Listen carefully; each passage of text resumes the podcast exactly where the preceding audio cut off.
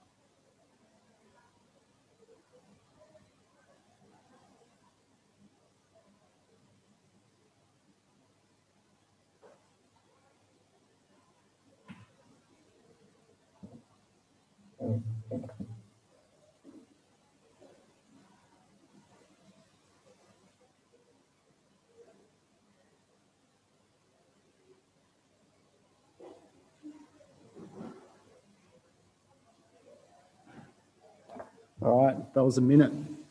Um, we're probably not too used to silence these days, so your mind probably went all over the place. But hopefully, you, you managed to rein it in for a bit and think about the year that's passed. Uh, what'd you come up with? What was your word? Does anyone want to share? No pressure. If you don't want to share, I've got a word already, so no pressure if no one wants to share. A word to sum up your year? Grateful, Susan. So positive. Grateful. Yeah, great. Tricky. It has been a tricky year. Like nothing's gone to plan. Like all, every plan you've had has gone out the window. Uh, I did this last night, and I was actually surprised. I had a lot more positives than I thought I would. Um, but despite that, the word that I've um, summed up the year with, uh, for me, was constrained. So the obvious thing is the lockdowns, the regulations with COVID. You can't go outside, you can't sit here, all that sort of stuff. Uh, but beyond that, I felt like my time was constrained. There was less travel time, but I couldn't get stuff done still. Relationships were constrained, they weren't what I wanted them to be. Uh, my limits felt constrained. I had plans in my mind and I just couldn't achieve them. And so I would say that my year was constrained. Uh, maybe you resonate with a few of those things.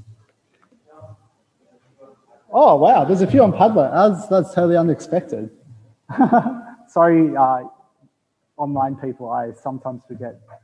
What's, uh, what's the frustrating? Yes, it was a very frustrating year and stressful, depending on his grace and mercy. Yeah, Surprising. Oh, wow, surprising is a nice one. Um, so hopefully, whoever that is, like you got a few kind of nice surprises, not just nasty surprises. But yeah, all those words, like they kind of hover around this thing where it's like the year wasn't great, most of them. Susan was very positive. But when we dive into the psalm today, we see the psalmist describe a, a different year than what most of us described. Uh, it's almost the polar opposite of 2020. He uses words like overflowing and filled and blessed.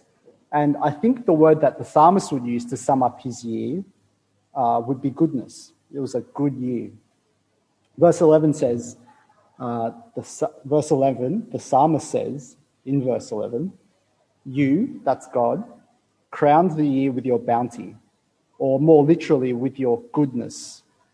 It'll be helpful to remember later on that that word bounty literally means goodness, if you can keep that in mind. So, lucky guy, he obviously he obviously wasn't singing, I'm guessing, about this year, but well, it could be true that he was just singing about maybe one good year that he had. Uh, verse zero, I think, as it's marked in your Bibles, it, it, doesn't really have a verse number, it just says for the director of music. Uh, says that the song is for the director of music. So probably this psalm was sung by groups of people in worship year in and year out.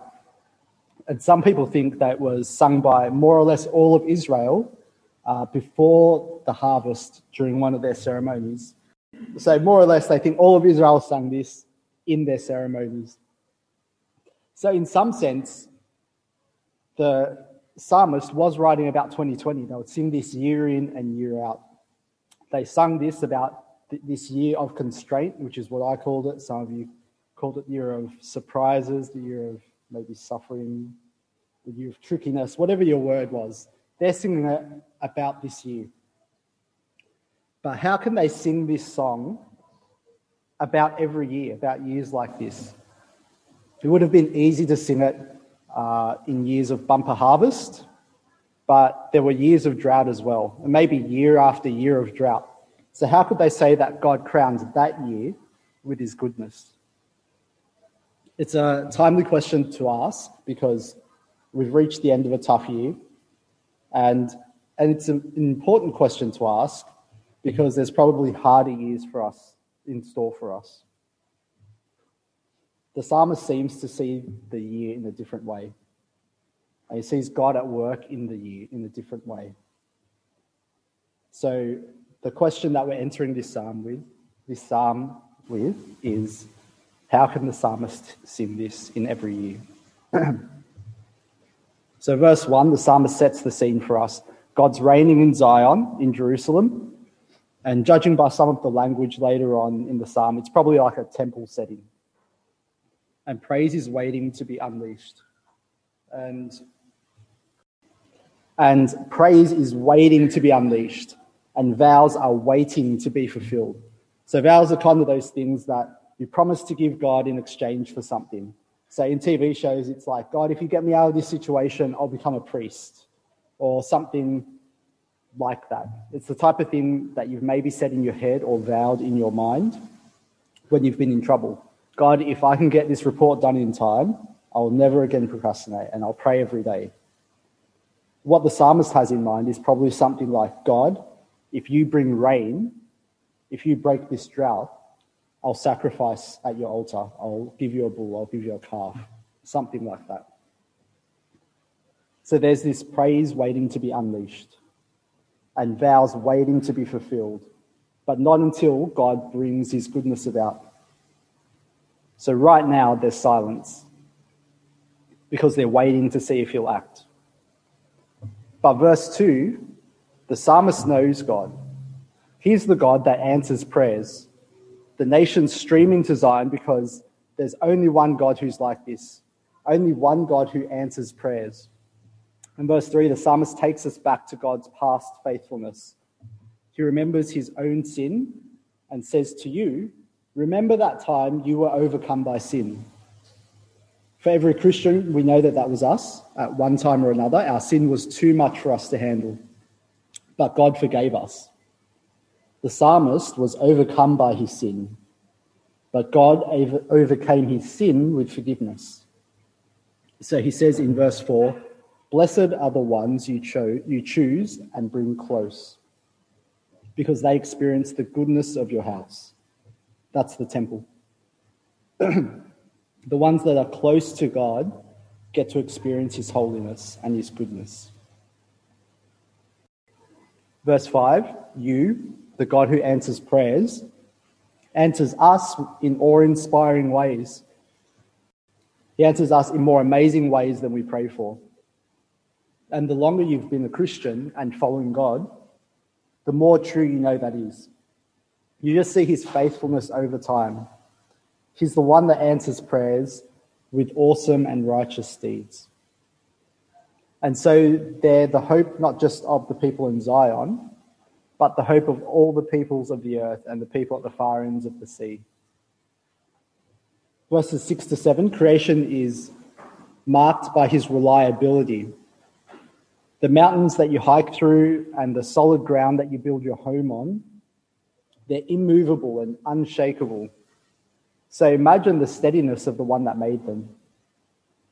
The seas and their waves, they rise up and sink ships and they swell up into tsunamis and destroy cities. So imagine the calmness of the one who calms them. He even calms the nations. So the whole earth is filled with signs of his reliability. So much that even the earth itself has to sing about it. This is the God who answers prayers, the one our praise and vows wait for.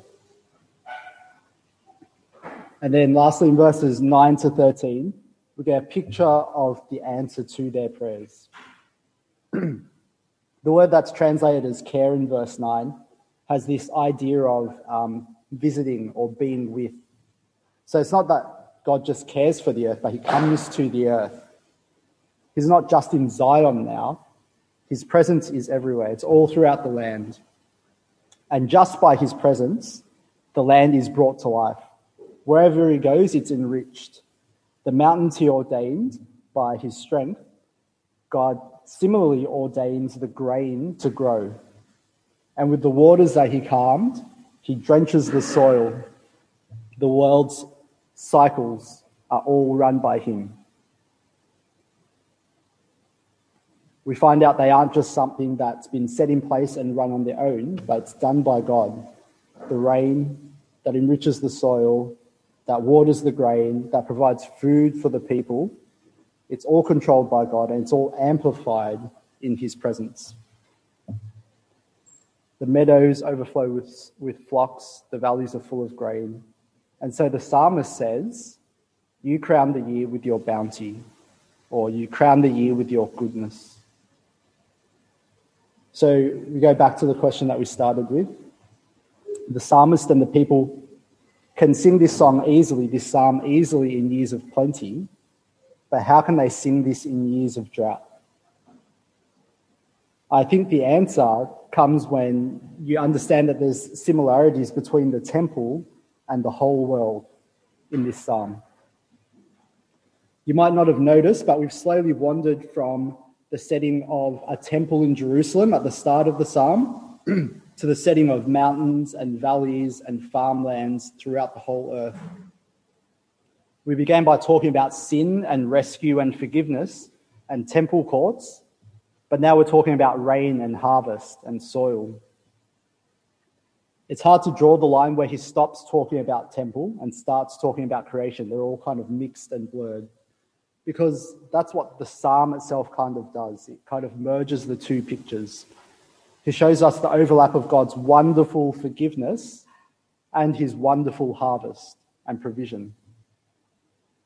Like the temple was filled with God's goodness and the people experienced it as overwhelming forgiveness for their sins, and they experienced his blessing.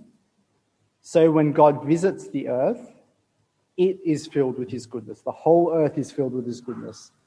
The parched land is overwhelmed by rain and fertility.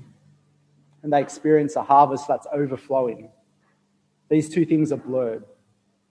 They're not separate and neat, they're intertwined. And you see in the final verse that the earth itself sings. The valleys and the meadows shout for joy. There's no more silence like there was at the start of the psalm because God has answered the prayers of his people. And it's time for praise, it's time for the fulfilling of vows. So the psalmist can say that God crowns the year with his goodness in years of plenty and in years of drought and in years like 2020. Because God's goodness in the temple is not separate from his goodness in the world. If you see his goodness in forgiveness, you realize that it's connected to his goodness in the cycles of the year. So the psalmist, every year, so to the psalmist, every year is crowned with God's goodness. Because when God drew near to us and our sins were overwhelmed by his forgiveness, the psalmist says that that's true of every year the psalmist sings about not only in the years of plenty, but in the years of drought. Every year is crowned with God's goodness because every year we remember his faithfulness and forgiveness.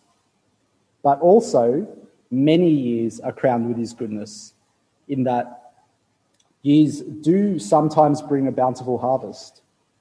Many years are good ones. Even this year, if we look for fruit, we could find it. And that's all by God's hand. And He's the answerer of prayers. If not this year, then next year. If not next year, then the year after. And also, there'll be one year. There'll be one year that's crowned with His goodness as well. In that we're moving towards a day when God will visit the earth. And we see that in Revelation, and we'll pick it up uh, at the start of next year when we finish it off. there will be a year that's more wonderful than this psalmist even describes where the earth is new, where sins are wiped away, where the earth is always rich and always bountiful. So the psalmist kind of gives us fresh eyes to see this year that's passed. No doubt the year was hard, and some of you will be going through things that I and no one else here knows about. But that tension of a hard year and a good year is um, found in the psalm as well. The psalmist knows it well. Remember, we started the psalm in silence. There's silence as we wait for God's goodness to roll out into the world. Praise waits, and vows wait to be fulfilled. The year's never really as good as we hope. I imagine the psalmist probably never saw a harvest as bountiful or as lush as the one he actually describes in the psalm. But he remembers the God who overwhelmed his sin, his sins with forgiveness. And the psalmist asks you, Do you remember the God who overwhelmed your sins with forgiveness? The God who controls the cycles of the year is that same God. The goodness you have through forgiveness will inevitably flow, overflow to all parts of life because he's a, a God of abundant goodness. That's just who he is. Because God is who he is, we have a sure hope that our prayers will be answered. Our God is the answerer of prayers. And we'll get more than we ask for. Remember his faithfulness in forgiving our sins. The psalmist says that's not too different than his faithfulness to the world. And there'll be a time when God visits the earth and we'll experience the fullness of his goodness. The grounds will be drenched, the earth will be soaked in goodness, and the year will be crowned with goodness. And it will produce a yield that you can't imagine. But for now, there's silence in the singing of the psalm. Praise waits, and vows wait to be fulfilled. But you can sing this psalm before the harvest. You can sing it before the harvest this year and before the harvest every year. You can say that God crowns the year with his goodness because you remember the goodness of the God who overwhelmed your sins with forgiveness. Let me pray.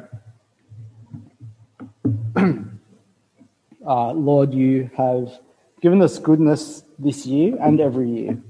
Uh, and often we don't see or we forget it, but we ask that you might put that in the forefront of our minds, especially as we head into a new year. We ask that uh, your goodness in the temple, your goodness of the forgiveness of our sins, will make us praise you and make us look forward to your goodness coming uh, onto all the earth. We pray, Lord, that we won't forget how good you are to us now and in the future, and that we might hope in you as the answer of our prayers. We pray this in Jesus' name. Amen. Now it is time for Q and A, and I think we've got one from Padlet. Um, so, Reverend John, would you like to come up? the question is: Do you have any tips for self-examination of the heart as we close out the year? That's a that's a really good question. Um, I have a lot of tips. I don't have much experience. I think I have a lot of things in my head that I would have liked to have turned into patterns in life, but um, yeah, it, it's actually hard to build it into a pattern. Anyway, so my tips. I'll give you tips. Um, I think journaling is a fantastic way of um, examining yourself over a period of time. Doesn't have to be daily journaling, it could be like once a month, even once a year, but if you do it over enough years, um, you can see, I think, how God works in you um, and in your heart and in your desires over a period of time. Because if you look back to yesterday, you can't really see much change. But if you look back to a year ago or even 10 years ago, uh, I think you'll see immense growth. Uh, so, one tip uh, that I think is really invaluable is journaling. That doesn't have to be like a huge paragraph, it might just be one line. Um, uh, a particular take on that, that I'm hoping to start next year actually, is um, I'm going to buy just a pot or a jar. You can make it like a fancy one if you want. Uh, but what I'm going to do is uh, have a post-it note next to that and every time, like I have a prayer or something I want or something I'm thankful for, I'm just going to write on the post-it note, chuck it in the jar, and that'll be my kind of casual slash informal journaling. And at the end of the year, I'll tip them all out uh, and go through them all and just see what I've uh, desired in the year, uh, how God has maybe changed my desires, how He's maybe given me things that I haven't thought of. Um, so I think uh, the, the if you kind of abstract that a bit, the tip for self examination, at least as far as I've thought it through, is to get like a real, find ways, interesting ways to get a really big view um, on your uh, on your heart over an amount of time. Uh, something that just occurred to me, I'm, I'm rambling a bit now, but something just occurred to me could be that you might use um, Facebook and Instagram as ways that you journal. You might want to just look back at 10 years of Facebook posts and see the types of things that you talked about 10 years ago and the types of things that you talk about now. It's not perfect because it's curated and you, you kind of give it a particular spin because you're going to put it out in front of people. Um, but that might be good. In the last day of the year, you might want to scroll back through uh, as far as your Facebook feed goes and just see what you've posted and what photos you've done. And just have a think at how God's kind of works through each of those things. Um, so that's, that's probably my big tip for self examination. Um, and then if you want to get deeper into it, um, there's uh, some of like the older church fathers have like spent a lot of time thinking about this. So one guy's Ignatius of Loyola, I think. Basically, he's got like a book, a thick book of like all these different practices that I started reading and then never finished. Um, but like he, he, would have, he would use the imagination in a lot of things. So he might um, uh, read a uh, part of the gospel and then he'd like pause and he'd be like, imagine yourself in that situation, uh, and like you were watching that scene and you saw Jesus do this, how would you react? And then that could kind of give you insight into your own heart as well. Uh, so there's lots of interesting ways to do it, but really you're trying to get perspectives on yourself, uh, unusual perspectives on yourself that you don't see day to day. Uh, so hopefully that's a really great question. I hope you kind of, whoever wrote that gets onto some self-examination of the heart because uh, it's a really great, um, it's an encouraging thing to see how you've grown and uh, hopefully it helps you grow further as well. And you might find some really um, pleasant things that God's really blessed you with this year, even. Uh, so if that person wants to chat to me specifically, like, yeah, I've got a lot more ideas as well. Not that I've done them, just have the ideas.